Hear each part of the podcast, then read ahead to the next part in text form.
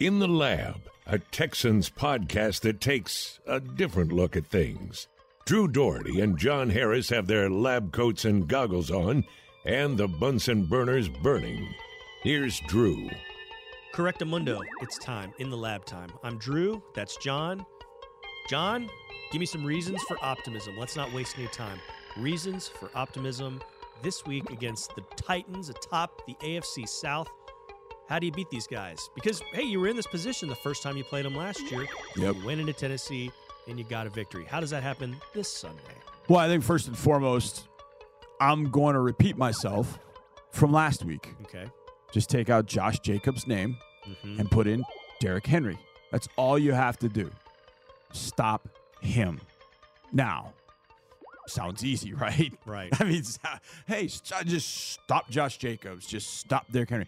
Not that easy with uh, with this run defense playing the way that it has. Losing Malik Collins was was uh, a massive blow. Uh, not having John Grenard out on the edge. It allowed the Raiders to do some things in the run game that that shouldn't shouldn't have happened. And it wasn't as if, you know, when I watched the, take the 49ers, for instance, they do some pretty unique things running the ball. The Eagles have, and we'll see the Eagles here in a little bit, but the Eagles have a lot of zone read type things built in. They run some split zone. The Raiders ran pin and pull toss. They ran isolation, uh, and they ran a little bit of counter. Those are plays you learn uh, back in sixth grade. Mm-hmm. I mean, that's, you know, thirty-four thirty-five counter. I mean, we ran out of the I formation.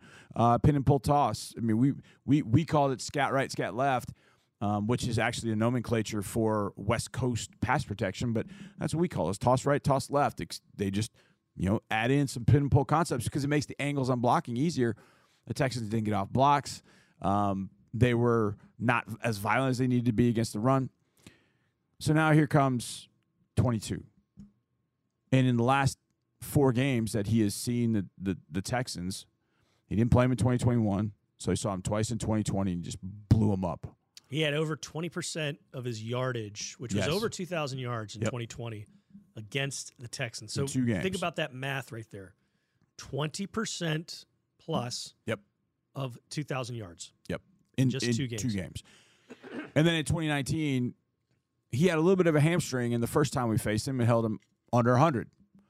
But in twenty nineteen, when he's facing the, you know, J V squad, if you will. Because it was week seventeen. It was week seventeen, Texans had clinched. Couldn't go up or down. It was an A J McCarron joint, and the Texans hung in there. McCarron had them in the game a little bit. I think it was twenty-one seventeen at one point, but Henry went off. He had a fifty-yard run, touchdown run that clinched the rushing title, it clinched the, clinched the playoff spot for them. So the last three times he's seen the Texans, he's done basically what he's wanted to. And after you watch Josh Jacobs and you think, okay, now it's Derrick Henry. Oh, the Titans will do it a little differently. Probably going to be a little bit more duo uh, where Henry can can read things on his own. It might be a little bit more zone with split zone. There might be some different ways that the Titans are going to attack in the run game than the Raiders did. But the Texans right now are really struggling with all facets of it. I mean, Khalil Herbert. I will say on Monday Night Football, Drew, watching the Patriots struggle with Khalil Herbert, I'm like, hey, all right, maybe the Bears are a little bit better running the ball than we thought. I thought they were good, but, man, maybe they're beyond good. Maybe yeah. it's really, really good. So they've faced some good running backs too. I mean, look, Javante Williams, Jonathan Taylor. I mean, Herbert stepping in for David Montgomery. You face, um, you know, you didn't give up a lot of rushing yards to Austin Ackler. You just gave up the receiving yards, which was a killer. Um, then you faced uh, the Twins down, which I guess they're solo now, but you had James Robinson and Travis Etienne. And then you face, coming out of the bye, you face Josh Jacobs. You face some of the better running backs in the league. But there's no excuse. I could see if he just broke tackles all day, yeah. if you had guys in position, but you didn't really have guys in position all day. So stop Derrick Henry, please. I don't care what you got to do. Trip him, snatch him, I, I don't know. Make googly eye faces at him. I don't know, wear a Halloween costume, uh-huh. lasso him, rope. I don't care. Are you going to wear a Halloween costume? No. Not at all? Mm-mm. Okay. No. You? Yep. I mean, you have kids, so. I'm going to be Maverick. My wife is going to be Penny Benjamin. Nice. And the kids are going to be all the different, all the different uh, from Top Gun Maverick, young flight, young young F eighteen pilots. So there you go. Yeah. Um, hey, off topic. Okay. How about that entertainment at Allegiant Stadium Ooh. on Sunday? Now, to give you an idea of things, they light that Eternal Flame in yeah. the end zone with Apollo Creed. Yes. The original Apollo Creed. Carl Weathers. Carl Weathers. Yeah. That was cool. I like that. Yeah, because he's a former Raider. That was mm-hmm. awesome. I still haven't told my son about that. I forgot about that. When his when they showed his face up on the screen, I was standing next to Anthony Simmons, who used to play linebacker. He's from uh, North Carolina. And he was the uniform czar. You okay. know, every every game, there's a guy that you know, records like uniform violations and all that. And so he's that guy. And usually it's a former player. And so I was standing next to him, and I had my headphones on. So I'm listening to Mark and Andre. And I look up, and I see Carl Weathers' picture, and I just went, oh! And so I must have done it loud enough that he turned around. He's like, what? And I pointed. I was like, Creed. And he went, what? And I was like, Apollo Creed. And then they started showing Apollo Creed, you know, like snapshots from from Rocky. He turned and looked at me and went, oh, that's Apollo Creed. I was like, that's what I just told you. So, yeah, that was cool. And then JoJo sings the national yeah. anthem. Now, some of you out, out there are going, huh, who? But up in the press box, it's an open-air press box, so there's no glass. No, if, if, if it's if it's closed air, meaning there's glass up, it's like you're in a library during the yeah, game. Yeah. And you can kind of hear the rumble of the crowd. But this was an open-air crowd, so it was loud. It was, it was very a loud yeah. press box. Very. But JoJo, who had a hit like around oh two, oh three, oh four with something like, get out, leave right now. It sounded like a cat, like like in between with some other. But it was a big hit back then. Yeah. And it kind of stuck with you. But she sang the national anthem, and she sang it very well. It was a beautiful rendition. Yeah. She sang the national anthem. And then uh, Lil Jon was there. They interviewed yeah. him at a timeout. Yeah. He hit him with, he hit the crowd with a good yeah, yeah. Yeah. So we love Lil Jon because he had the Turn Down for What song that, you know, kind of was adopted here. Right, of course. The glory days. And then at the half, Iggy Azalea yeah. just did like a three, four song medley. And I was like, whoa, whoa, whoa, whoa, is this really? And it was. It was Iggy Azalea doing her, her thing. So that was... Uh, It was pretty pretty fun stuff on Sunday. Yeah, it was. And then they've got that platform where, like you said, where the flame is. Yeah. That's where it's basically just a performer's. I think the Raider House play, Band plays there during yeah. between breaks, yeah. And they had a woman by the name of Rachel Platten. Okay. She did kind of the pregame. She did a couple of pregame songs mm-hmm. or songs in pregame. There was just, there was music always going. Yeah. Um, it was, it was really... I didn't know what to expect. I really, I really I didn't know it. what I to expect. Real, I left with a very favorable impression of that place. Yeah, I walked out of there. First of all, you don't. I mean, it's, it's Raiders crowd. You know, how's it going to be? I felt like that place was as loud as any crowd. Mm-hmm. I mean, maybe louder. And it really didn't hit because for the first half, the Texans really kind of bobbed and wove its way through. There was really not an opportunity for the Raiders fans to kind of get really jacked. When Mac Hollins caught that touchdown, yeah, I was like, whoa. Yeah. Wow, this place is this is loud. And then, of course, the touchdowns in the second half, that place went nuts. Mm-hmm. The pick six, holy smokes. Um, one of the interesting one of the interesting parts I thought of that game was it happened with Iggy Azalea.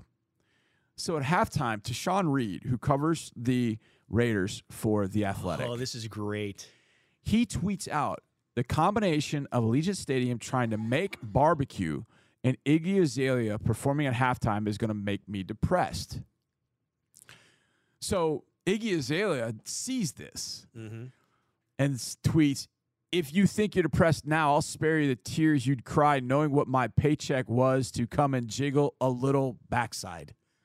But she used the she word did backside. That before she went out there? No, she did it the next day. Oh.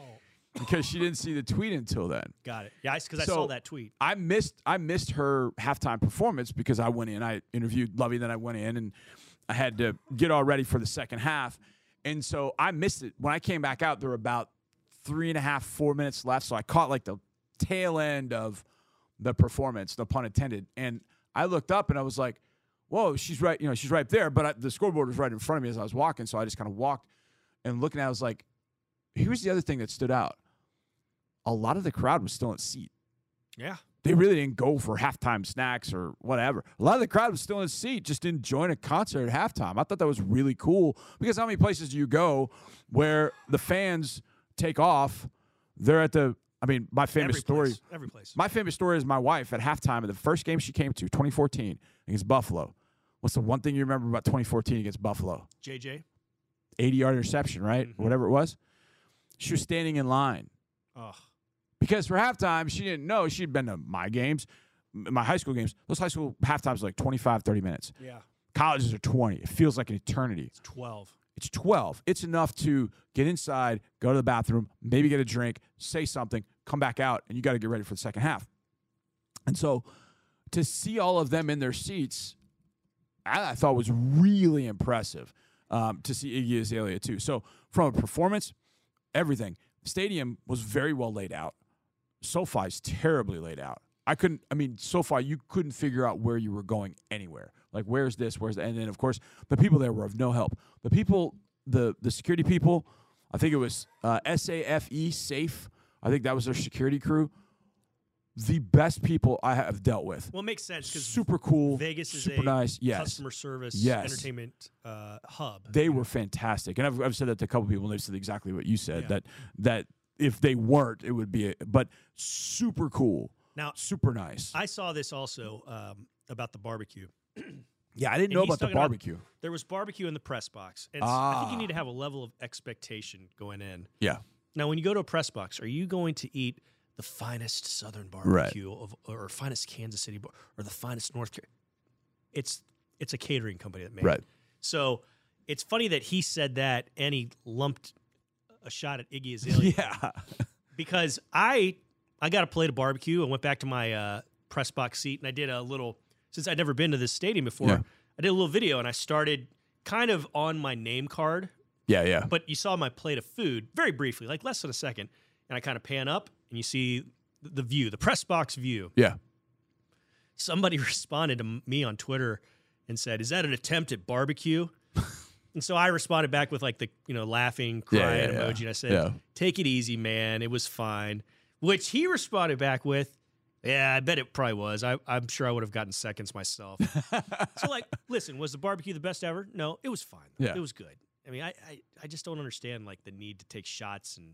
I, I, I'm with be a you. Food snob about things. I'm with like, you. I mean, now look, if it's if it's terrible, terrible, and people end up getting sick with food poisoning, I mean that's one thing.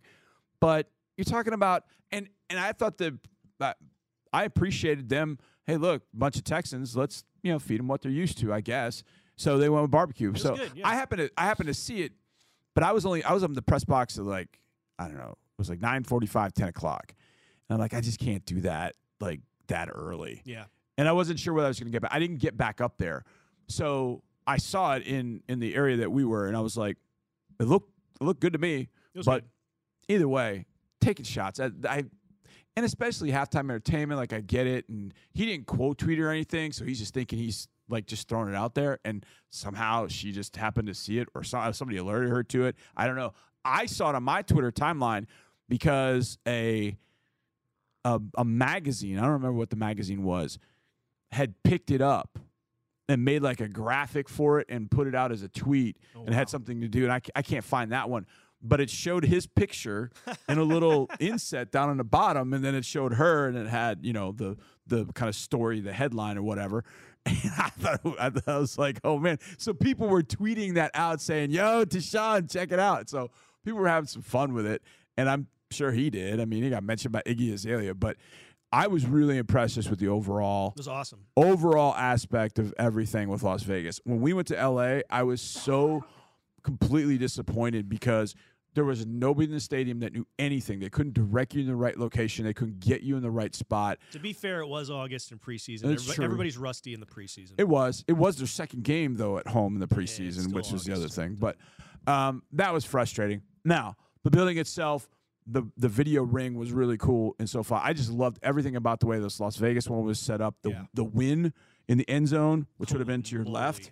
Holy smokes, that thing was jam-packed. I mean, that was a nightclub out of football Andre Johnson arena. was there. Yeah, Andre was in there. There were a bunch of Texans fans in there. It was That was really cool. They had a bunch of horseshoe seating arrangements. Yeah, like horseshoe booths. Yeah, leather. horseshoe booths yeah. that you could sit in just – when you looked at it from the press box, like, man, that looks cool. It did look cool. And it looked like it was a really fun time for people in there. So, uh, yeah, it was fun. And there were a bunch of Texans fans, too. They wanted to experience it. And not just Texans fans, but just people that were associ- or that are associated with the organizations. I mean, yeah. I so every single trip we have people in our corporate development group that go on the trip because we have sponsors and um, some season ticket members that go on the trip.